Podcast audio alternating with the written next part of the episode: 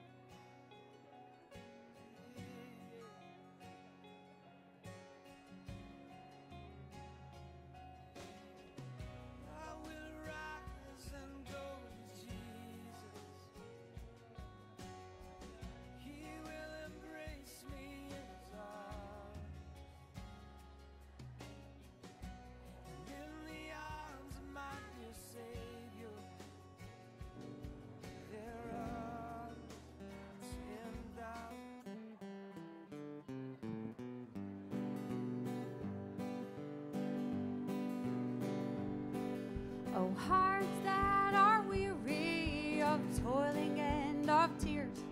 Come closer to Jesus, let him banish your fears.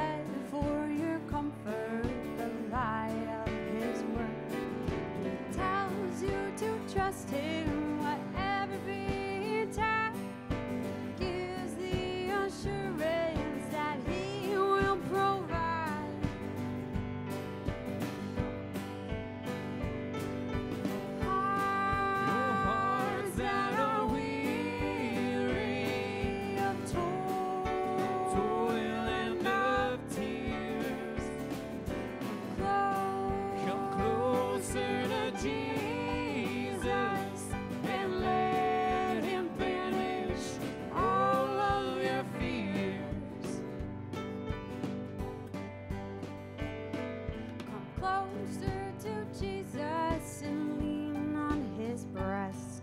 Come closer to Jesus.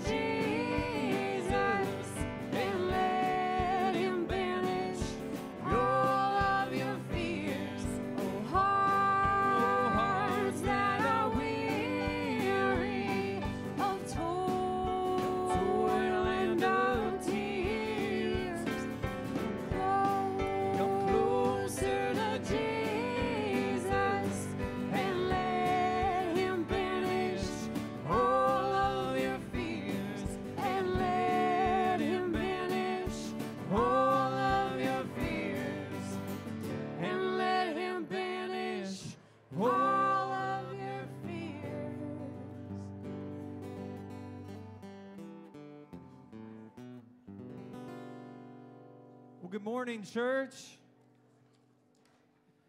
I want to welcome you this morning.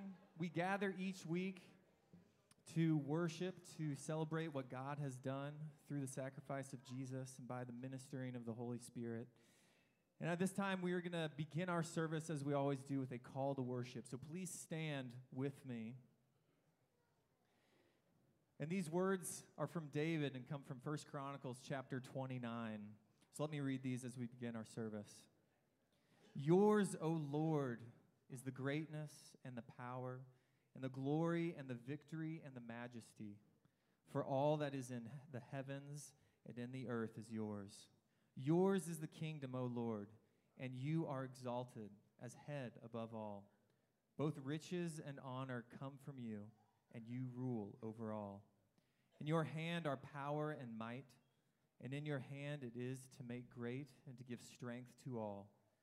And now we thank you, our God, and praise your glorious name.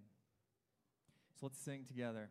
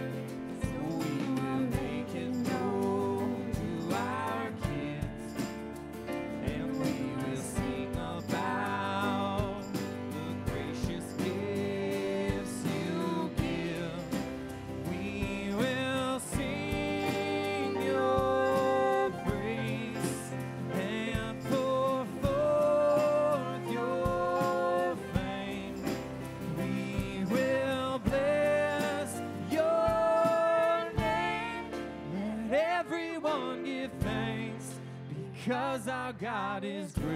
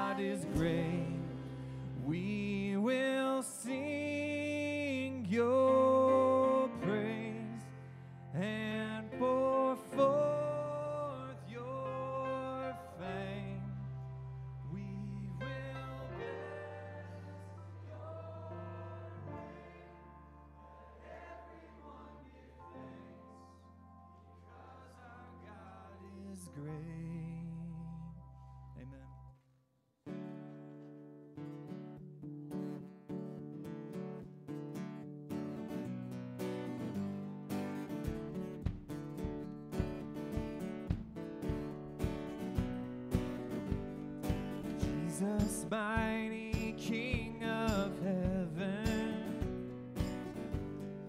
Thou, O Lord, our guide shall be. Thy commission we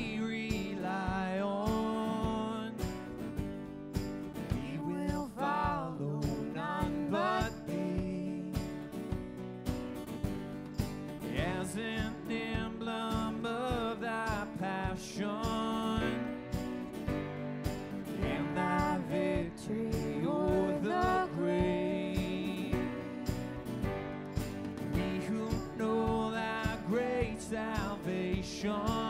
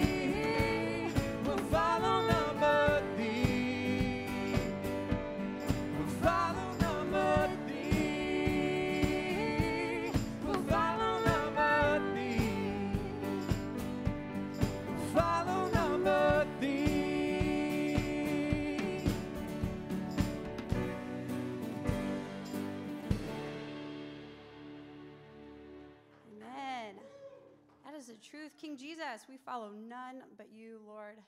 We bow before you today, and we are moving to a time of confession to realize that we are not worthy to come before you, the King, but only by your, by your Son and your blood, Lord Jesus, can we come to you today.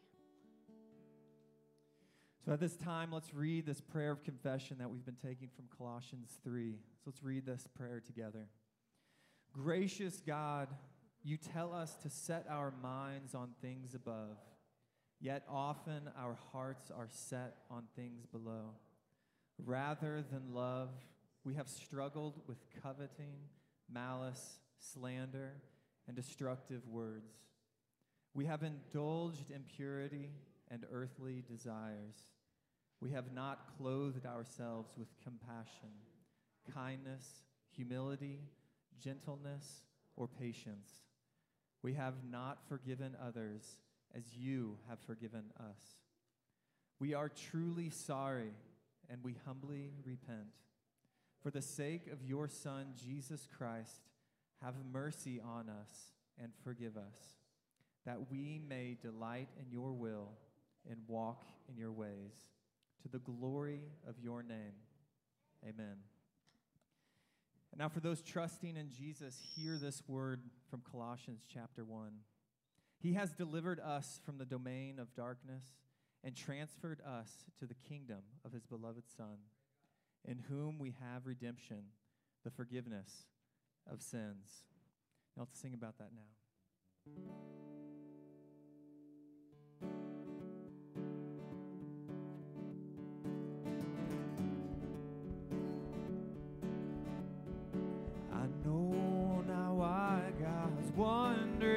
Grace to me He hath made known.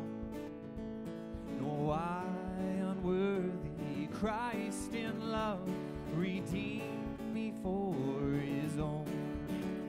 But I know whom I have believed and am persuaded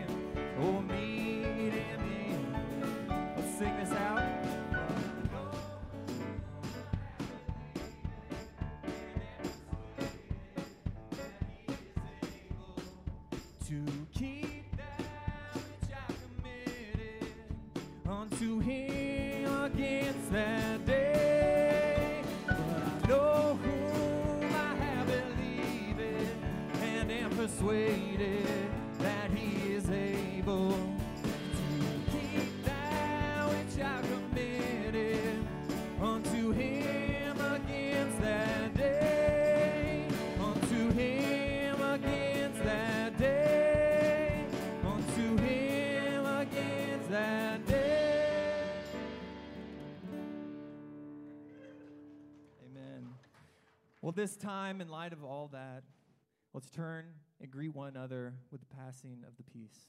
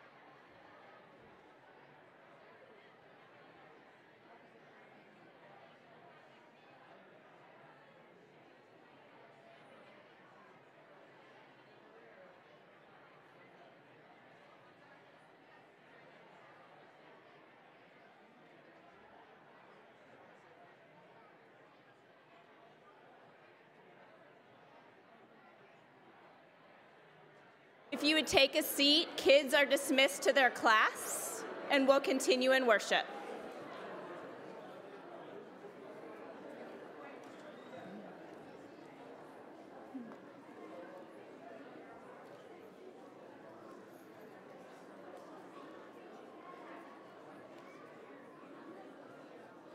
it's amazing to have all of the kids' activity um, and energy. So we're abundantly grateful in this church for all that that noise um, walking out the door to their kids' classes means. So thanks for joining us this morning. My name is Sarah, and I'm the director of ministries for this church, and we're really glad you're here with us. At this point in our service, we'll take an offering together. And so we pray an offering prayer together um, before the offering is taken. So would you hear these words? And then when there's an underlined portion, would you pray that aloud with me? Jesus said, No one can serve two masters. Either you will hate the one and love the other, or you will be devoted to the one and despise the other. You cannot serve both God and money.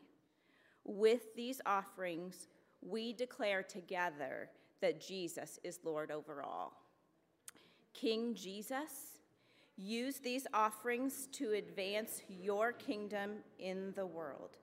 May they help realign our allegiance to you and help us to acknowledge the bankruptcy and broken promises of materialism.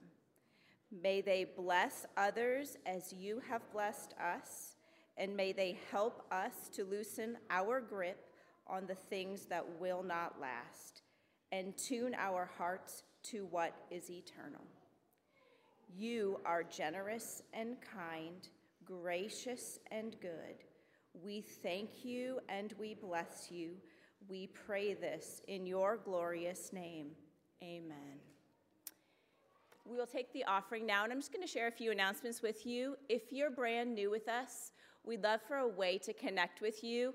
We may or may not get a chance to meet in person today, but there's a card that looks like this. And if you would be willing to fill it out, we have an email newsletter that's sent out each week that can let you know things that are happening in the life of our church. There are boxes on the wall right by the doors as you go out that say give, and you can just drop it in there and we'll connect with you sometime this week. Also, we have, as you walked in or sitting out on the welcome desk, there's a form for small groups. So if you're new to our church and want to step into that, we'll be forming those and we'll take signups through the 12th.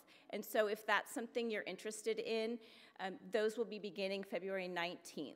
And we ongoing have different opportunities for you to step into the life of our church Sunday mornings. We have Sunday school, and we currently have a Wednesday evening class for the next two weeks. So if you're interested and want to hear more about that, let us know that as well. We'd love to make a way for you to step into the life of our church. And the last thing I want to put on your radar is partially because I'm helping to plan it, um, but there is a women's retreat coming up at the end of April, April 21st and 22nd. And women, if you could hear this invitation to come for rest, renewal, and fellowship with God and with one another, we would love for you to join us. Sign-ups, official sign-ups with information will be coming at the end of February. There'll be details. It's about, it will meet at a retreat center that's about an hour from Kansas City, and we would love to invite any and all of you to join us for a time of rest and renewal together. Thanks again for being here. We will continue our service now with a time of corporate prayer, and Jordan Crawford will be leading us in that time.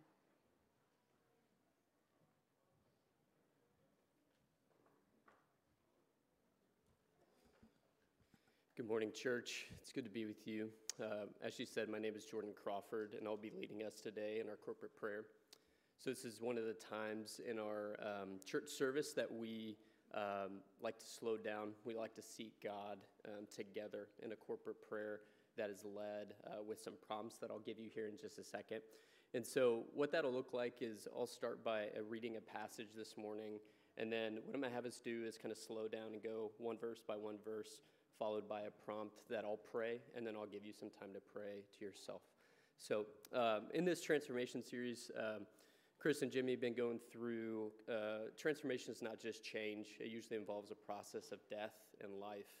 And Paul in Galatians 2:20 talks a lot about this. Um, and so I wanted to read through this. And what I'm going to do is I'm going to read through it as a whole. And then I'm going to read through one verse and then have that prompt that I'd like us to go through together. So in Galatians 2:20 Paul says, "I have been crucified with Christ. It is no longer I who live, but Christ who lives in me. And the life I now live in the flesh, I live by faith in the Son of God who loved me and gave himself for me." So I'll reread that first verse. I have been crucified with Christ. Where or what in your life needs to die so that it can live? So let's pray. Father, you are good and gracious and kind, abounding in steadfast love. God, and, and when you tell us that you offer fullness of life, you also um, beckon us to die to ourselves and to put up to the cross um, our wants, our desires, our strategies for coping with the world, and ultimately anything apart from you goes up on the cross. Jesus modeled exactly what that looks like, and you ask us to die day in and day out so that we might live. Father, would you invite us, make us thoughtful in this time? Where in our lives, where in our hearts are actually things that we cling to that we may not even be aware of? So, as Holy Spirit, would you enlighten the eyes of our hearts so that we may see and hear from you? We invite you to speak. God, if there are things that need to die so that we could live, God, we ask that you would make us aware of those. Go ahead and pray now.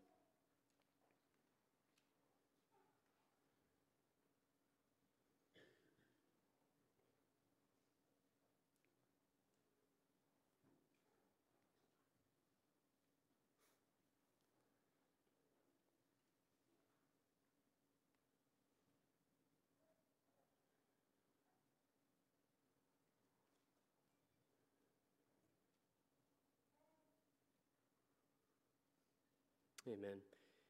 The second part of this verse it is no longer I who live, but Christ who lives in me. Christ offers fullness of life, man made fully alive in him. The prompt I want to, want to ask is what would it look, feel like? What would it feel like? Not just look like, feel like to live fully alive in Jesus. Let's pray. Father, in this passage, you give us great hope and joy that the King, Jesus, has already died so that we could live. God, and you offer that abundantly today at this moment. God, thank you for the ways that you've already regenerated our hearts to love what you love, care what you care about, and experience full life on this earth. God, we look forward to the hope um, that is ahead. But Father, you also you offer that right now. So Lord, we are grateful that you don't just say keep waiting, keep deferring, but God, you want to meet us here and now. God, where our hearts need to feel that hope, need to feel the gospel made manifest on our day to day, where we're struggling, where we're busy, where we're not seeing or hearing. God, I pray that you would help us to know that you care way more about our happiness, way more about our joy, way about our experience day to day than we do. God, would you help us to know and feel that now? Go ahead and pray.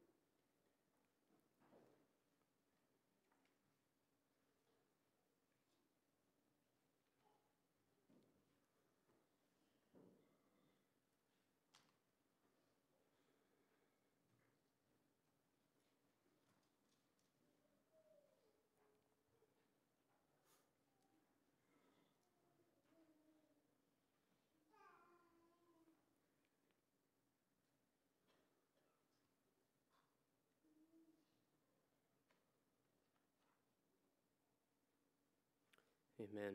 And the last part.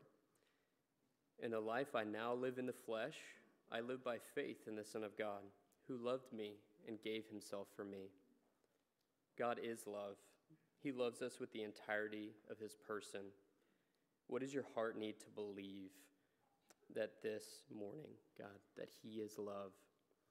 Let's pray. Father, Your love um, covers over a multitude of sins, God, and it drives out fear. You are love, so God, I pray that you would make soft our hearts so that we may not just have that as a uh, something that we glean from the Bible and is intellectual or cognitive only, but God, one that in our soul, in our hearts, in in the very person uh, that we are, God, that you would help us to feel your love and experience it afresh this morning. God, thank you. Thank you, God, that it's not just our performance and it's not just more teaching. God, it's you open us to be more aware of your love, to experience it more. So we pray for that. We long for that this morning. Would your grace um, fall on us this morning that we may feel it more right now? Go ahead and pray.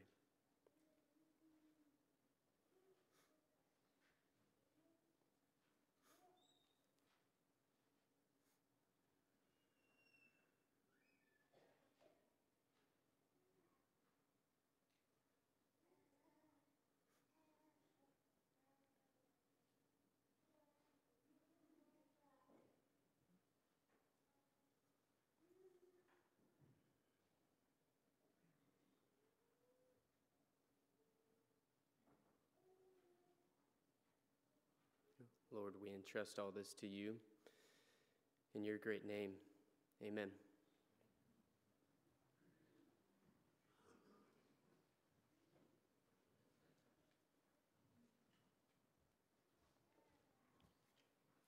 Good morning. My name is Justice Almeida, and today we will, we will be reading from Colossians 3:18 to Colossians 4:6, which can be found on page 984 in your Pew Bible.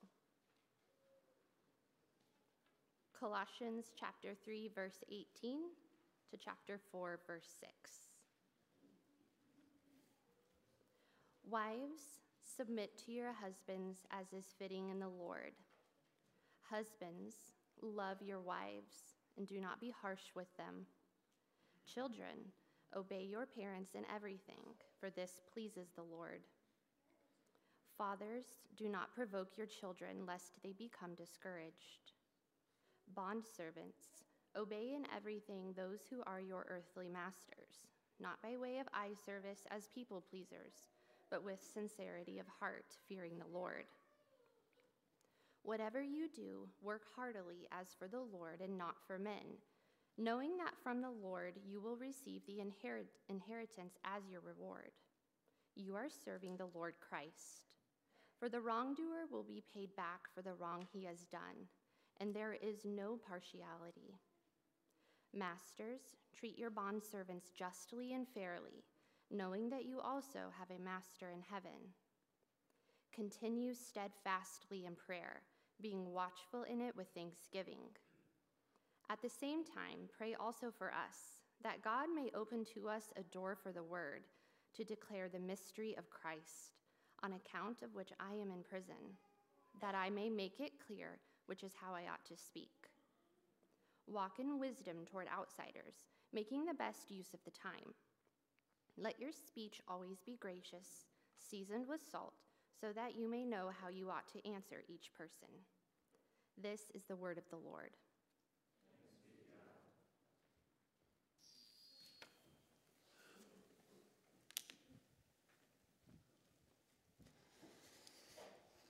All right. Hey, if I haven't met, my name is Chris. I know there's lots of introductions, but we care that you're here and would love to get to know you. So um, I'm Chris if we haven't met. I laughed this week thinking about preparing for this because pastors are trained to open with like a catchy story or a profound statistic or a joke to get people's attention. But I would guess just hearing these words, uh, I have your attention. Uh, we're in like the big three of misogyny and racism and fractured homes.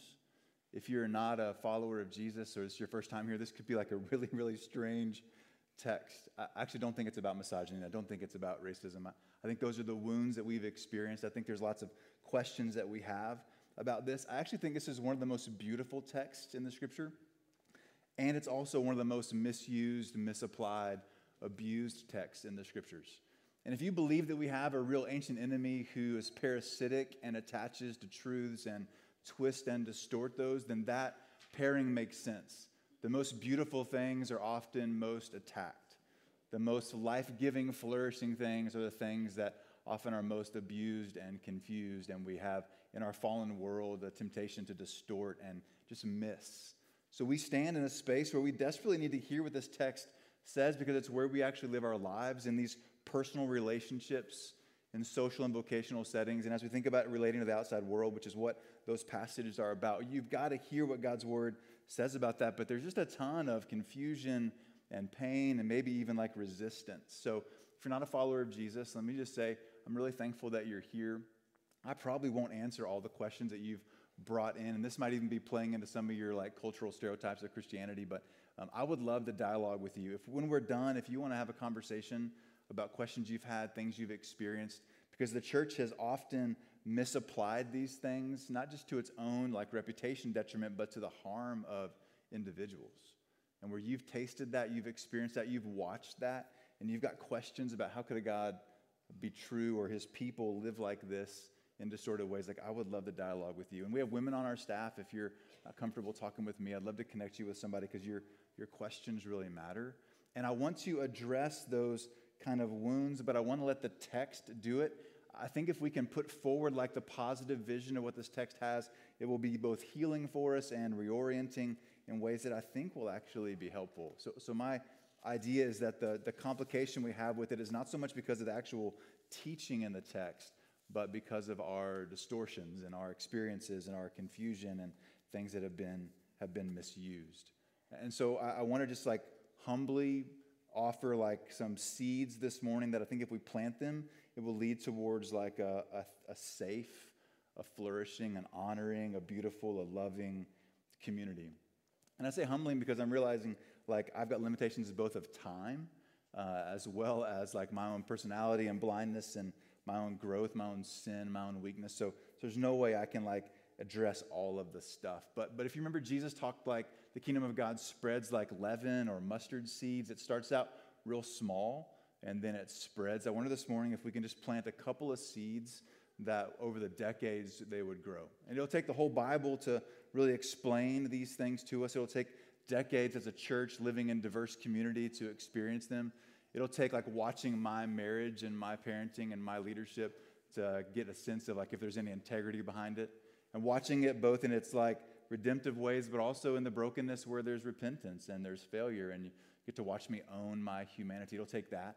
It'll also take like people that are nothing like me in our community that you get to watch them lead and do their marriages. And I love that we get to be in a community where you've got lots of voices and portraits of what it would look like to, to live into these things. So, so I want to plant kind of three seeds. And they're not three sermons, I promise, but there's three like burdens that I have.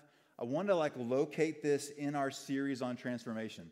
So to the degree you're feeling uncomfortable, like I did pick this text, like I, I'm leading us into this passage, but not simply for this topic. I'm leading us there because I think it's part of God's portrait of how we are to live as his redeemed people. And what he's doing is he's making application to like our regular lives to where you actually live out your faith. And so I want to just kind of locate this passage in this series we've been in on transformation. That's my first burden.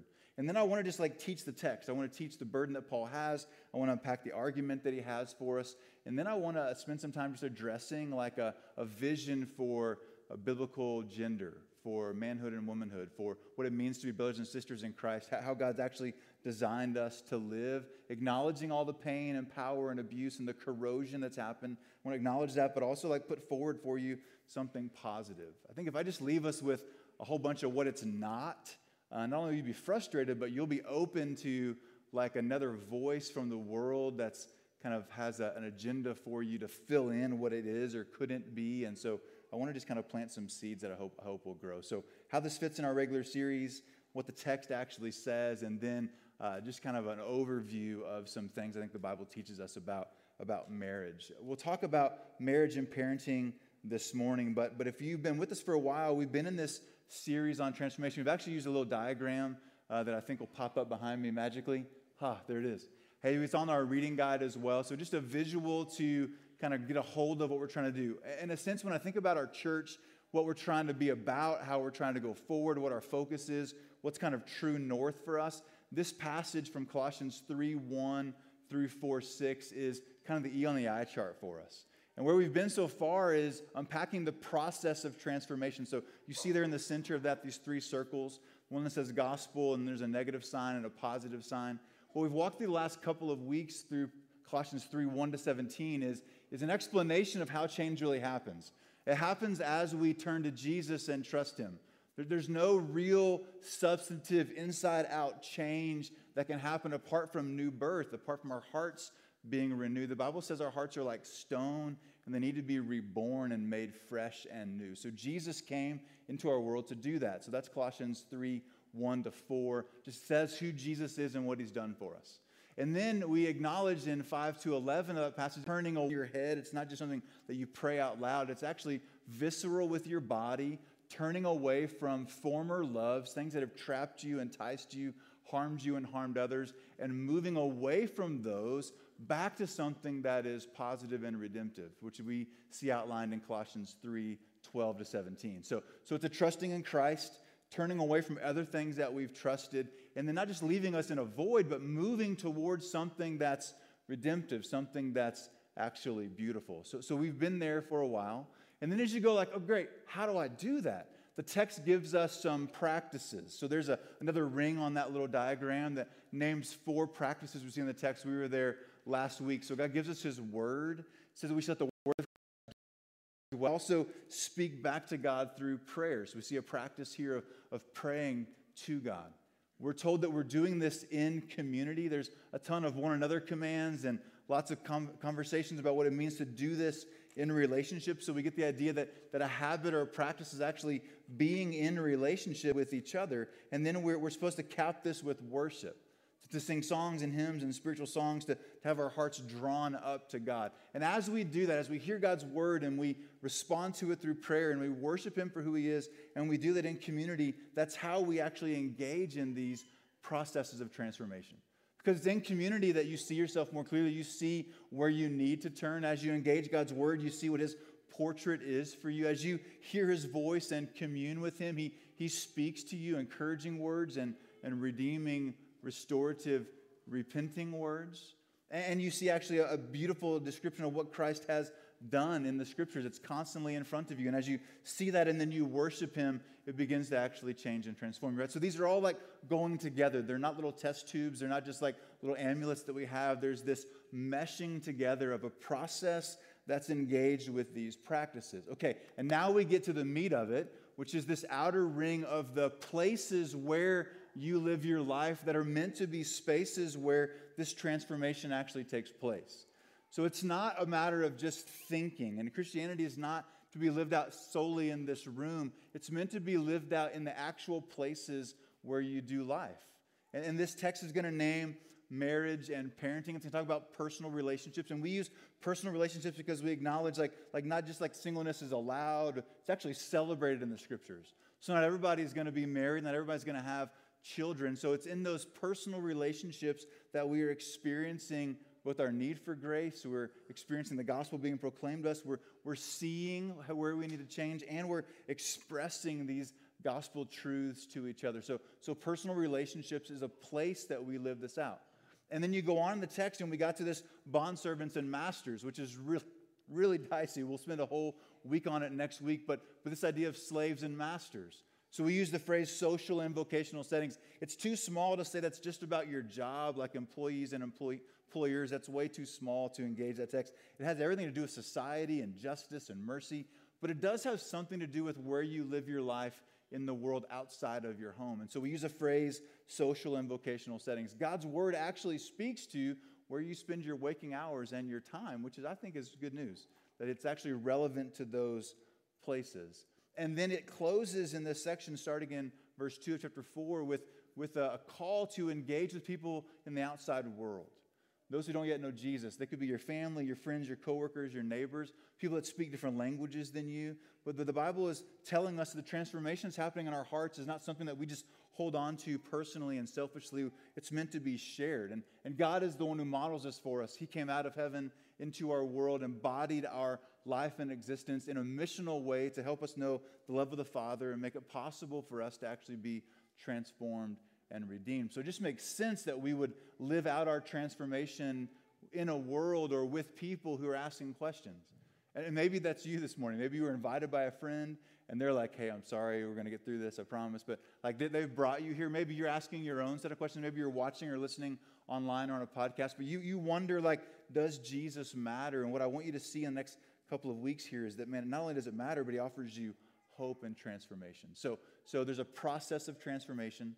There's practices that we engage with as a church, and then there's places that we live this out. And I think my job as the pastor here is to continually remind us of that, because if we'll pursue those things, it will change us over time, like, like leaven and mustard seed. You, you'll actually be transformed. And it's wobbly and it's clunky and it's messy, and you'll need a lot of repentance involved, but we will actually be closer to the heart of Jesus as we together engage these truths and we have these practices. So we try to like structure stuff in the church. So there'll be like a parenting class uh, coming up, there'll be a marriage deal, there'll be a young adults thing.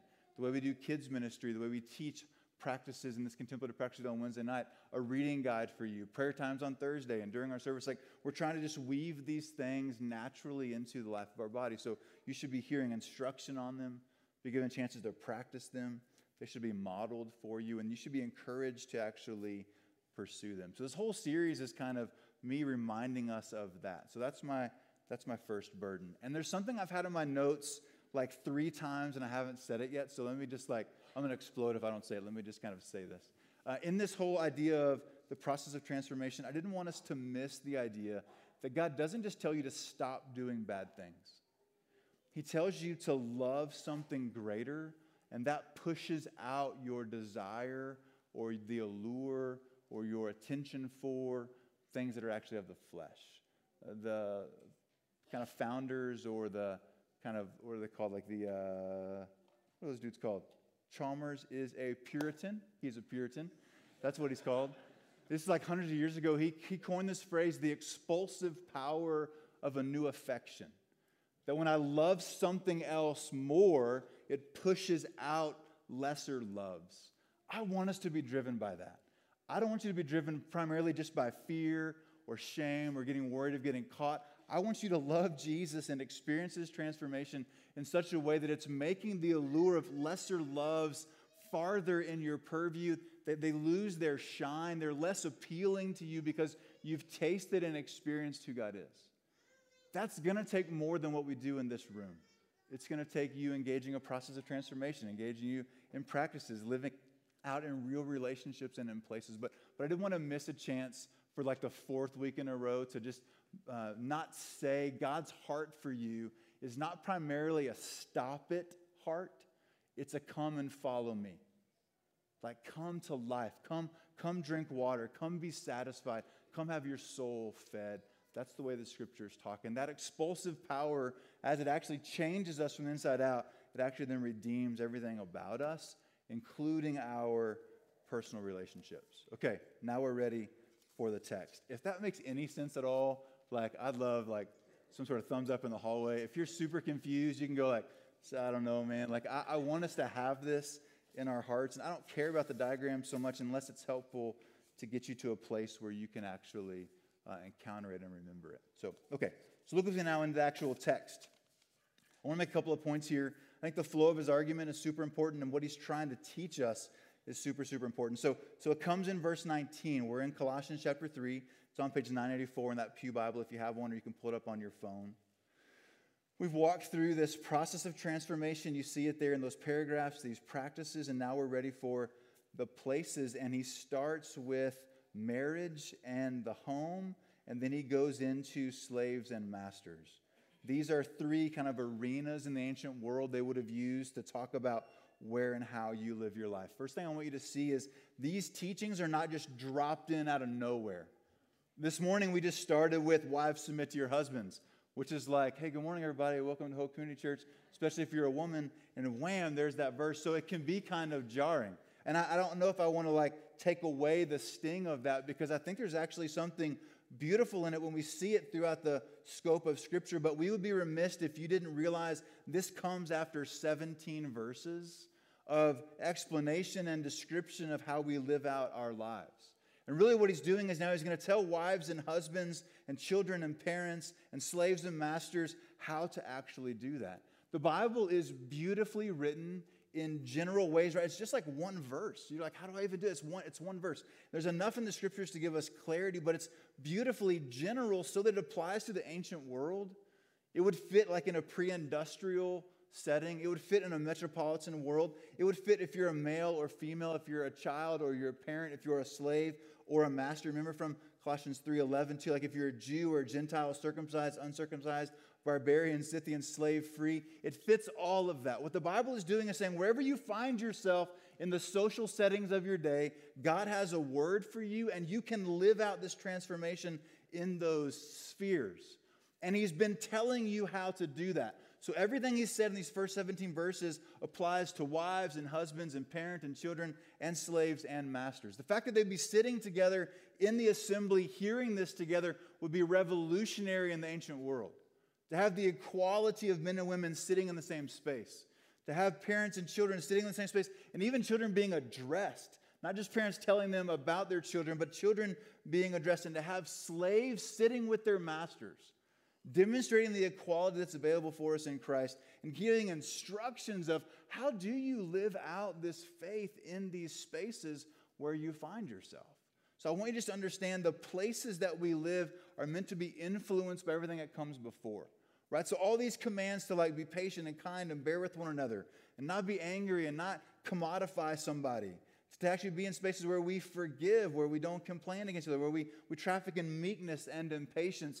All of that applies to both genders, parents and children, and slaves and masters. So, really, what he's doing then is saying, hey, in a particular way, let me make some application to where you're going to struggle. And here's what he does in these couplets he takes both the lower social position and the higher social position, and he addresses both of them. And he names where we're most going to struggle. Hey, wives, when it comes to thinking about the beautiful biblical teaching, uh, you are co heirs with your husband the way you're designed with full equality, that God made you to come alongside of Him as an equal helper, to not be supporting cast to His story, but to live into your story, that God sees you as His daughter, that He loves you. So, from that space, then what do you do when the Bible also says that your husband is supposed to lead the home? How do you engage that? Hey, kids, if you now see your parents as brothers and sisters in Christ, and it's bedtime and they say go to bed and you're like hey i'm your brother. I'm not your child. Like how would you give me a bossing around right? In those spaces you're going how do i live this out? When it comes to equality and even like there's spaces where the power structures of the day the bible is flipping upside down. Jesus came into our world and he modeled beautifully the divesting of his own power. He gave up what it meant to actually hold on to his title. He was born of a peasant family as a refugee in an occupied country in a no name town.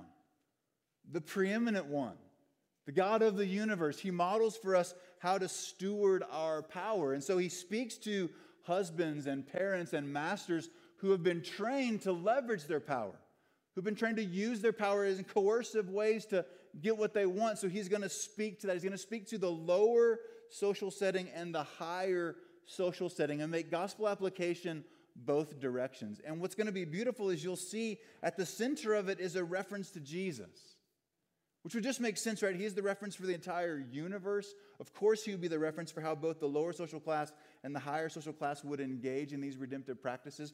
But Jesus kind of sits in the middle, and then it goes lower and higher to give some instruction. I want you to see that. That's the, the pattern in the couplet is that he's addressing you where you actually live.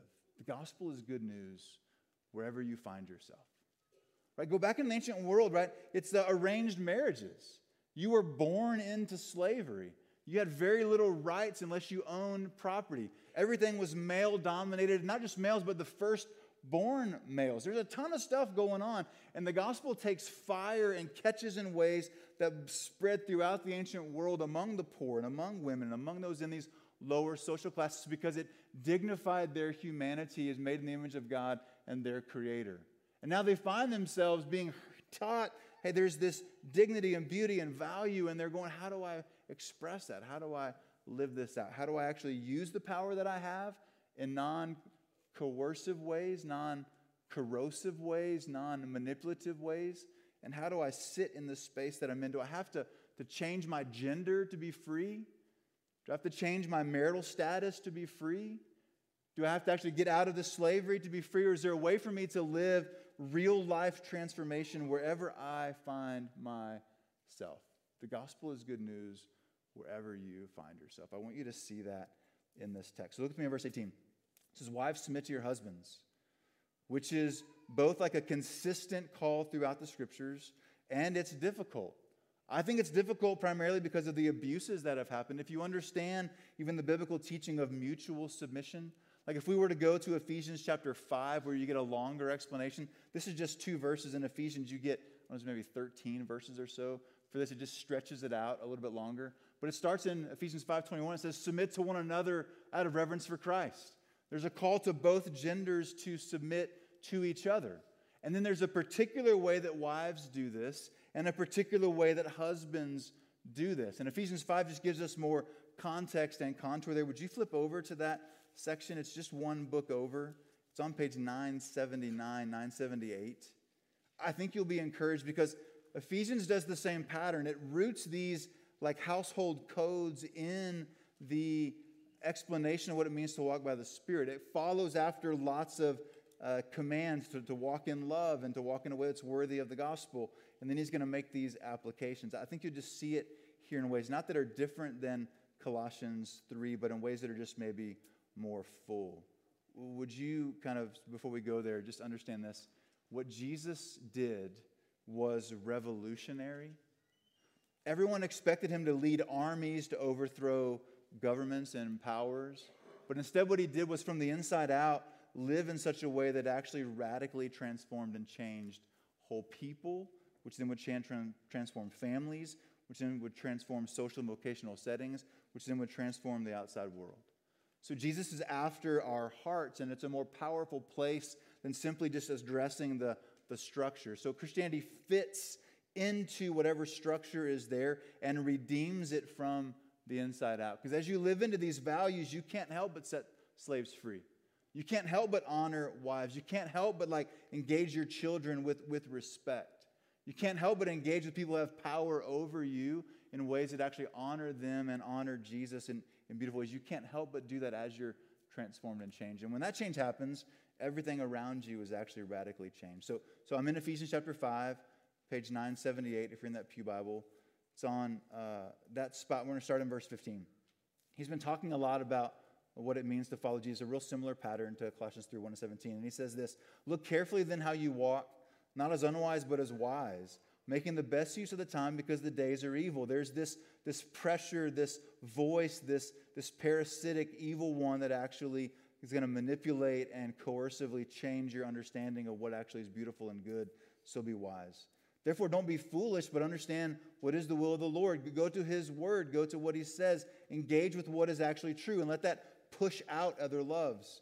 And don't get drunk with wine because that's debauchery, which is maybe weird, but if you think about soothing and looking for things that actually help you cope, it makes sense. Don't get drunk with wine, that's debauchery. But instead, be filled with the Spirit, right? Have this filling that expels or pushes out other loves. And address one another in psalms and hymns and spiritual songs and singing and making melody in the heart uh, to the Lord. This is that uh, real similar to Colossians 3. Giving thanks always and for everything to God, the Father, in the name of the Lord Jesus Christ. Submitting to one another out of reverence for Christ. So that's the grounding phrase. There's four participles in that paragraph. The last one is that we should submit to one another out of reverence for Christ. And then he just goes into how to do this. Actually, the word submit in the Greek isn't in verse 22 when it says, Wives, submit to your own husbands. It's not a misogynist interpretation. You just you need a verb there. It just says, Wives, under your own husbands. You're like, Well, what under your own husbands? Well, he just told them to submit to one another. So here's how you do that, wives. You submit to your own husbands as the Lord. Because God's designed this thing, the husband is the head of the wife, even as Christ is the head of the church, his body, and is himself its Savior. Notice the reference to Jesus there in the middle of that. Notice the orientation is not just to cultural norms or to what our grandparents did or getting back to some golden era. It's about Jesus and what he's like and how he's designed things. He's saying you can actually lay down your rights for the sake of someone else. That's what submitting is. We're supposed to do that both directions. Wives, you can do that for your husbands because God's designed him, asked him to lead your home as the head of your home. And whether you think that's source or authority or leadership, there's something about the role of husband that's distinct from the role of woman. Now, I think we've exaggerated I think we've abused it, but it doesn't mean it's not there. There is a role that God has given in the home for husbands and wives. It needs to be redeemed. And he says, now as the church submits to Christ, so also wives and everything should submit to their husbands. There's again this orientation, not to the culture. What's happening is Paul is flipping these normal social structures upside down. It's not just do this or you'll be punished, or do this because that's what our society believes. He says, do this as unto Jesus. He, he Christianizes the codes of the day and puts for, for families Jesus at the center of it and says, orient yourself around who he is. Put your Jesus in the middle of your social and vocational setting and says, orient yourself around who Jesus is. When it comes to places of even like you wish things were different where you are in your social class, orient around Jesus. So he says for three verses, here's how wives should submit to their husband. And then he goes on a long run for husbands, which is super instructive. Husbands, we are to submit to our wives as we try to lead them. Super complicated. You're going to need Jesus to do that but you have to actually engage that. So the orienting idea is husbands submit, wives submit. Wives, you do it because he's supposed to lead your home. Husbands, he says, love your wives as Christ loved the church. And here it is, gave himself up for her. How do you love your wife? You die to yourself. Sounds pretty submissive. To kind of lay down all of your rights and even your very life so it's not that he's the boss. It's not that he gets his way. It's not that his job is the one that matters more. It's not that he breaks the tie in every decision. He gets to lead out in the home of honoring Jesus in ways that actually see the family redeemed. And he does it through self sacrifice, just like Jesus taught us how to lead. One of our biggest problems with even the word submission is it's, it's meant to respond to some kind of leadership. And when that leadership is distorted and broken, we have all kinds of questions about submission. Like it doesn't feel very safe. If the leader's not leading well, that submission feels really dangerous. If it's been abused, this feels crazy to ask people to lay down their lives and be unprotected. I totally get it. And that's a space where like we have to be healed, we have to be redeemed. We're planting little seeds so that in our community there would be healing. And Jesus is going to address those in that, that higher social position here in just a moment. But, but he says, die to yourself, that, that you might actually sanctify her that he might sanctify her, having cleansed her with the washing of water and the word, so that he might present the church to himself in splendor, without spot or wrinkle or any such thing, that she might be holy and without blemish. The reference point is to love your wife as Christ loved the church. And what he was after was not getting something from the church, but giving lavishly to her to see her redeemed and whole and flourished, see her forgiven and set free. Husbands, is that the paradigm of your leadership in your home? Are you waking up in the morning asking, How do I set my wife up to believe the gospel is good news? That she could trust Jesus with her whole life, that she could turn to him rather than to lesser loves, that she would actually play out the gospel in our home to lead in such a way that models after Jesus' love is what we're called to. So, so it's called a submission, it's like a real call. But the context of how it's called to us and how it's framed, I think, changes everything as, it, as it's Christianized. He says, in the same way as husbands should love their wives as their own bodies. Remember, we're one flesh. This is the biblical teaching. So it's not like there's this, this patriarchal hierarchy that has this crushing weight. We're seen with some structure and authority. We're seen with some roles to play, some function in marriages that are different, but we're seen as equals and as one body. So husbands make decisions not that they're best for them, but that are best for their family. Maybe that's what's best for their own job, but maybe it, it wouldn't be in that space. So, so you're asking what is best for the whole body. He who loves his wife loves himself, for no one ever hated his own flesh, but he nourishes and he cherishes it. What should it taste like and feel like for a husband to lead in his home in a way that's being transformed? It should feel like nourishing and cherishing, just as Christ does the church. Because we're members of his body, remember our identity is bigger than just a husband or a wife. We are first children, and we are the bride of Christ. And we're actually slaves to him as our master. Therefore, a man shall leave his father and mother, hold fast to his wife, and the two will become one flesh. The orienting perspective is actually what's best for her because she's part of me. And then he says, This mystery is profound. yeah. Heck yeah. Husbands are going like, man, could you just go back to the submitting part rather than this, this whole section? Hey, this is profound, but because of what Christ has done, you're freed from the coercive, corrosive powers that you've been pushed into. Jesus is constantly redeeming and transforming what we see in the world around us. He says so many times that you, you think like power and position like Gentiles rather than washing feet and serving and sacrificing and dying. I think that is beautiful, even if it's wicked hard.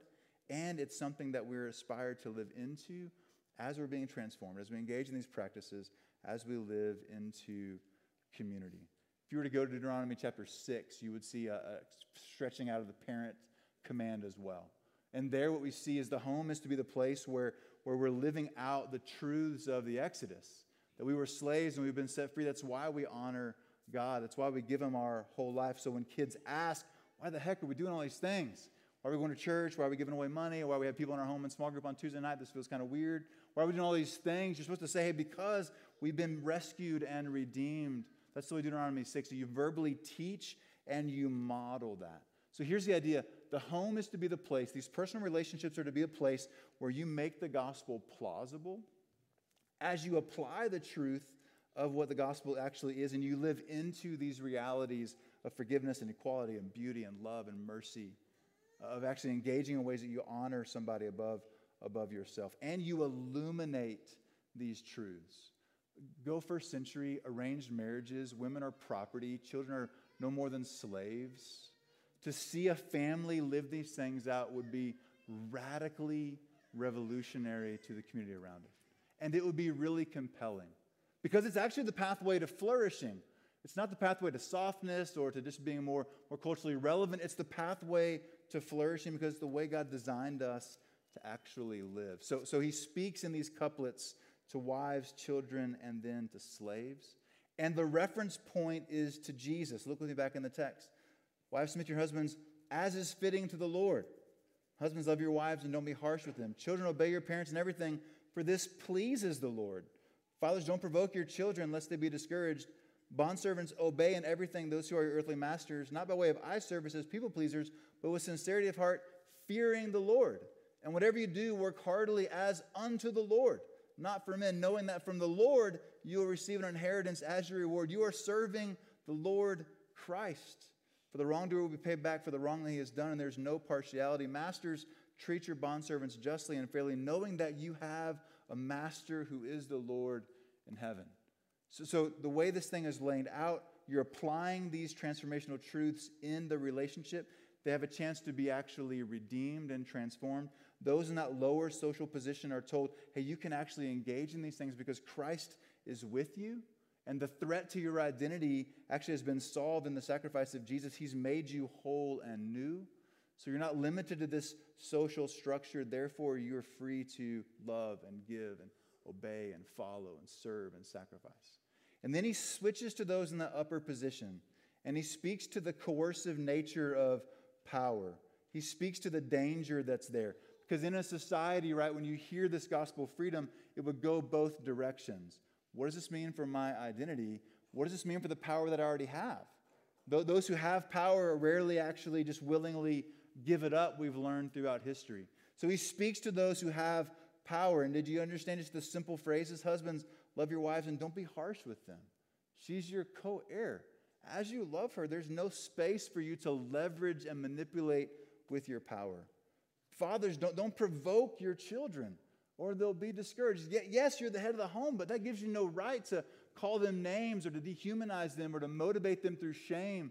Don't, don't provoke your children. Don't leverage your power because you're bigger and stronger in those spaces because of what Christ has done. Love them. And masters, don't, don't treat your servants harshly, but treat them fairly. And he spends more time. There's enough there. We're going to spend a whole week on that next week. But the same pattern is there. Those who have the power are called to divest themselves of it. Okay, so the gospel is good news wherever you find yourself. And it's to be the framework by which we live out these personal relationships.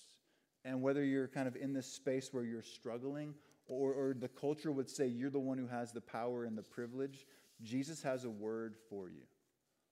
I don't know how you think about Christianity, but it's incredibly practical to speak into the spaces of our life. And we'll need, again, the whole Bible to understand these words. You just see the word submit, and you can't help but load in your understanding of the, the world and the wounds and the misuses and abuses into that word. As is like head or lead, you, you have definitions that actually have been co opted and hijacked by the world. The reason why we need these practices to be in God's word and to pray and to worship and be in community is to unravel our misunderstandings of these very categories. You see how it all fits together? You actually need help to live out the gospel in these places of, of your life. So Ephesians 5, Deuteronomy 6. And singles, you're going like, okay, thanks. Thanks for family weekend. Thanks for the home weekend. What about, what about me? Oh, the Bible talks about the family of God coming through the blood of Jesus, not through human DNA. It, it revolutionizes the ancient world to have brothers and sisters, fathers and mothers in a family that are not connected by clan or DNA or family name, but by allegiance to Jesus. And you see passages like 1 Corinthians 7 that don't just say it's okay if you didn't get married, you're still welcome. It actually honors and esteems, in a lot of ways, as a preferred position to be single minded and set free, to have your affections set on Jesus, to be, to be liberated to actually serve in profound ways. This is not a sin if you have to get married. That's the way, that's the way it talks. It's okay if you got to get married, that's fine. But man, if you could stay single, that would be amazing. So we have 80 year olds that have never been married in our church. We have people that have been widowed and in our church. We have people who are in their 20s, 30s, 40s who long to be married in our church. And the reason why we use the phrase personal relationships is because Christ is redeeming all of that. All of that. And because we're a family together, there are ways that we need each other. And there's not just like a, you get to babysit someone's kids, you get to be part of the community as an equal. The social statuses are being disrupted in the ancient world through the gospel of Jesus in ways that single people are being honored, single people are being welcomed, single people are being esteemed. And you would need to be careful not to esteem that over. All the power warnings would apply to you as well. Don't, don't esteem your singleness as some better thing in ways that now you're arrogant, but in ways that you actually be seen and feel noticed and feel loved by God. You can find yourself there in that passage. So, so personal relationships. There, there's a ton there, friends. And we talked about leaven and mustard seeds, thinking about like small baby steps that we want to take. But if we'll live into the simple idea that we're living out the gospel realities in our most personal spaces, that the people that should see you love Jesus most sacrificially should see you being transformed are those that are closest to you. We would just acknowledge our need for Jesus because when we're seen, we often feel threatened. When we're noticed and we're visible to people, we often feel some sort of shame in that space. So to be, to be most seen in intimate relationships where our flaws are most on display, that is a key gospel reality. To be transformed, because remember, it's about trusting in Jesus and turning away from false loves and turning back to what he calls you to. So, what a gift to be in a relationship with a parent or a child or a spouse and to see your sin on display and need to ask forgiveness and freshly hear the good news of the gospel applied to your brokenness so you can be forgiven and freed. Those are dynamic gospel contexts. We're making the gospel plausible to our children, to our spouses, to our friends, to our roommates as we live into these realities. The same way the ancient world would have been blowing the categories of those around them as those with power divested themselves of it and, and they actually loved rather than used their power coercively. And those who found themselves in lower social classes didn't tie their identity to that. They actually trusted Jesus to give them comfort and help. So, so there's a call here. Christ is at the center. And then there's a correction with power. If you're like, hey, man, don't you have some words that rhyme or something? That's it. There's a call there. Christ is the center. And there's a correction about our power. Make sense? Lots to do, lots to engage with, lots of humility we need as a community.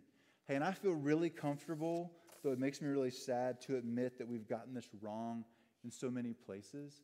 But getting it wrong doesn't mean we dismiss God's design. That we've messed it up makes us humble and needy for Jesus. It makes us go back to his word and go, what have we missed in this space? If, our, if your wife doesn't feel cherished and nourished, you've missed something in the way that you're leading.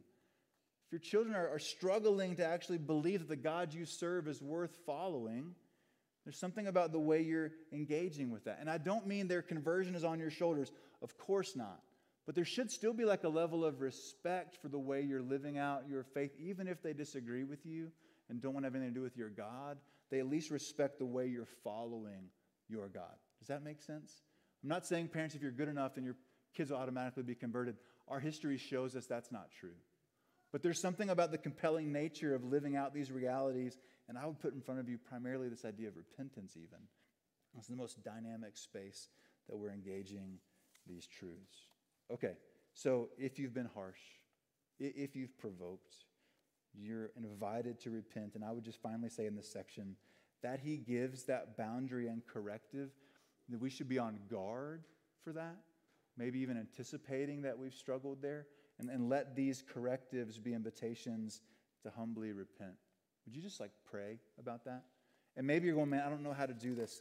Uh, I, I, don't, I don't know if you have to have a final answer today to begin to take a step. Again, we're thinking in, in small seeds. It's okay if you don't know what it looks like to submit to a husband that you're having struggle trusting. It's okay that you don't know how to do that, but you begin to pray and ask for God's help to know how to do that. It's okay if you don't know how to lead a wife who, who's smarter than you and stronger than you and who you've hurt in different ways and you're not sure how to do that. It's, it's okay.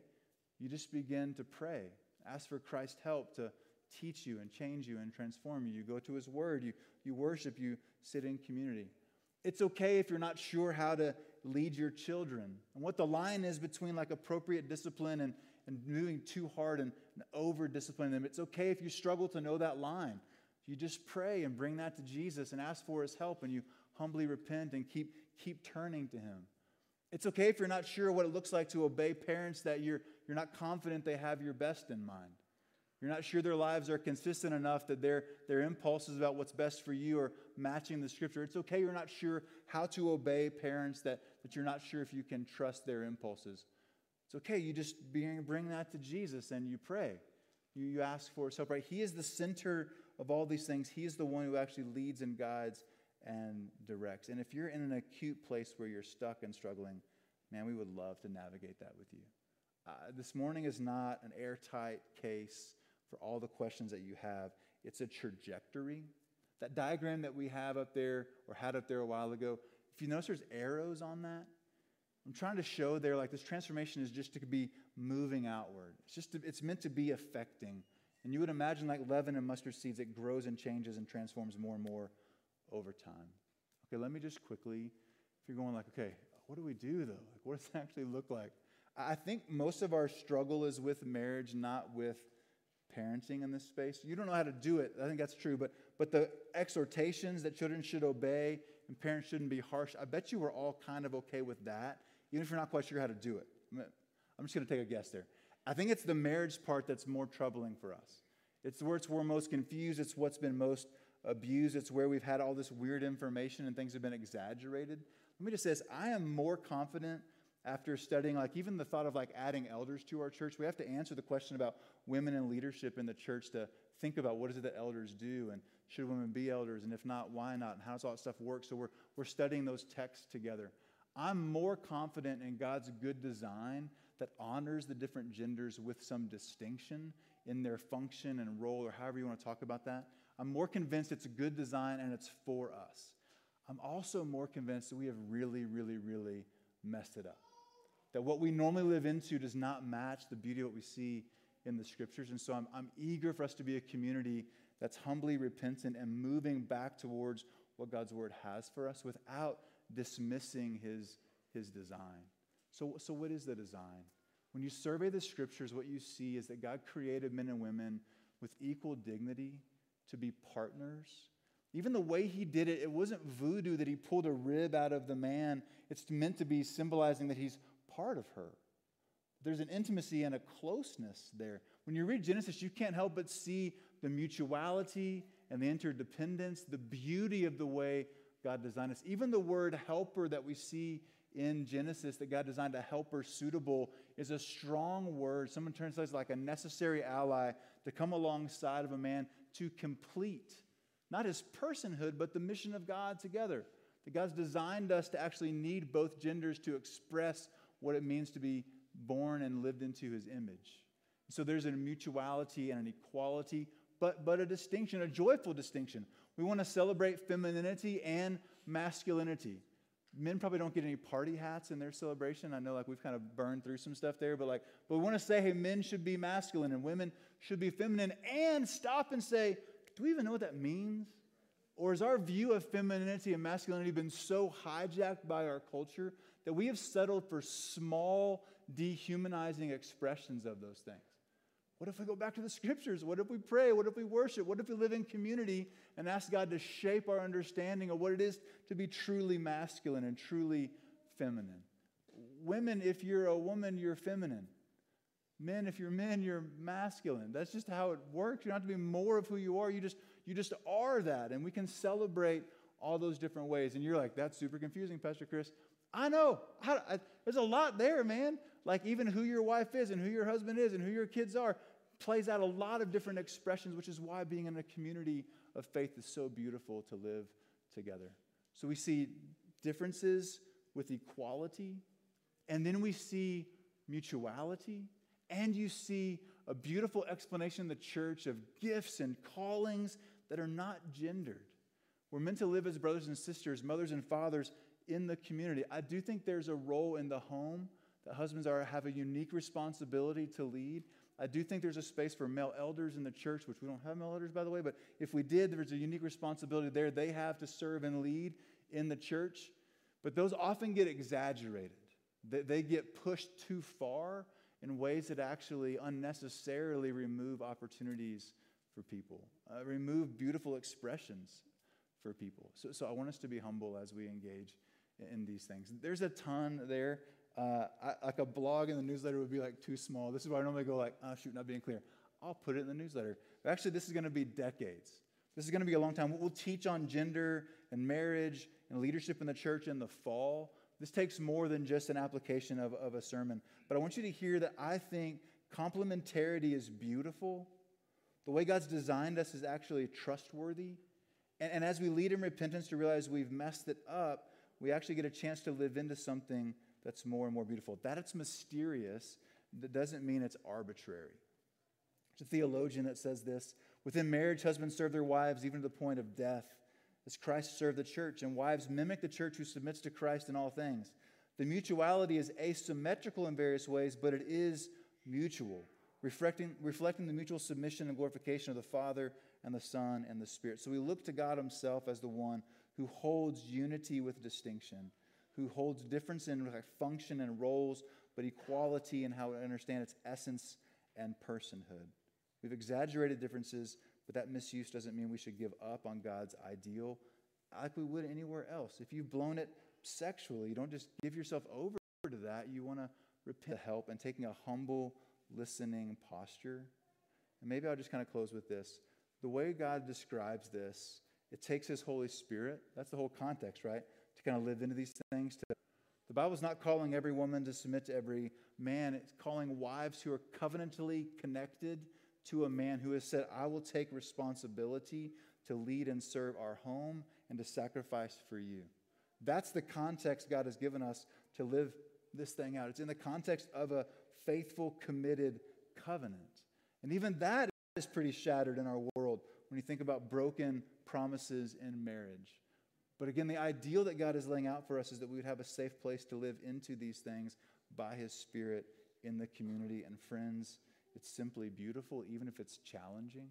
And to where you feel frustrated or concerned or you're wondering how to bases, wives remember Jesus, children remember Jesus, slaves remember Jesus, masters remember Jesus, husbands remember Jesus, parents remember Jesus in those spaces and let that be your reorienting reality, which is where we land every sermon is to say, our only hope is always Jesus. So, of course, it's our hope when it comes to living out our transformation in these places of personal relationships.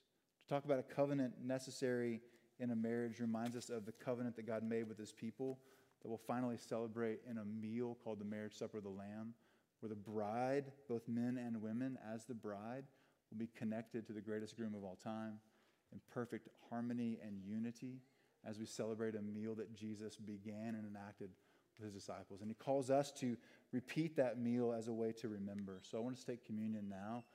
You got a lot going on inside your heart and mind.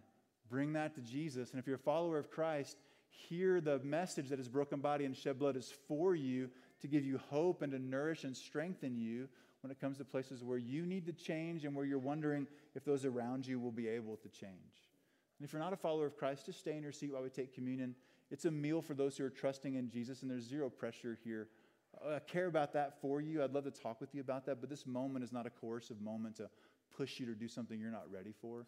So you just stay in your seat and pray. There's prayers in the back of that bulletin that would give you some examples of what it could sound like. But if you are trusting Christ, I want to invite you to come and take communion. The way we do it is we tear a piece of the bread off and we dip it in the cup. There'll be at each aisle here, and they'll be gluten free here in the middle. Let me pray for us. We'll take communion and then we'll sing and then we'll go. Jesus, thank you for who you are. Thank you for this word. Thank you for your plan and design. And thank you that even as we celebrate communion, what we're celebrating is you made a way possible to heal all the brokenness and the ways that we've abused your design, the ways we feel vulnerable, the ways we feel overwhelmed, the way we feel inadequate. You died in such a way to bear the weight of all of our sin so that we could be forgiven and set free, and you change us. So, would you remind us of that in this moment and give us joy? For all who are trusting you, God, would you remind them? If those who are not yet trusting you, would you call them to yourself? We ask in Jesus' name. Amen. All right, come when you're ready.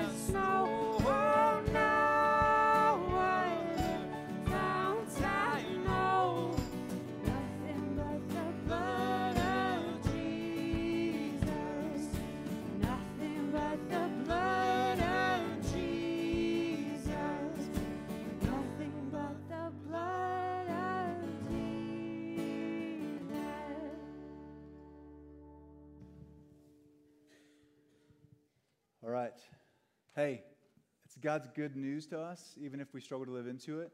Can I just ask if you have questions? I may have misspoke. I might just be wrong. I might need to nuance some things. Would love to dialogue with you and hear what's going on inside your heart because I think uh, wherever you find yourself, the gospel is applied there. Um, so let's let's talk. I'm thankful that you're with us. Would you open your hands just to receive the benediction? We gather to hear the good news that wherever you find yourself, the gospel applies. You have a husband that has pursued you. You have a father that loves you. You have a master who sacrificed for you. And you have a God who, though you were an outsider, came to welcome you in. And that's great, great news. Would you go now into the world and proclaim hope and pursue transformation and push back darkness that's all around us and inside of us? And all God's people said, Amen. Hey, go in peace, and we'll see you next week.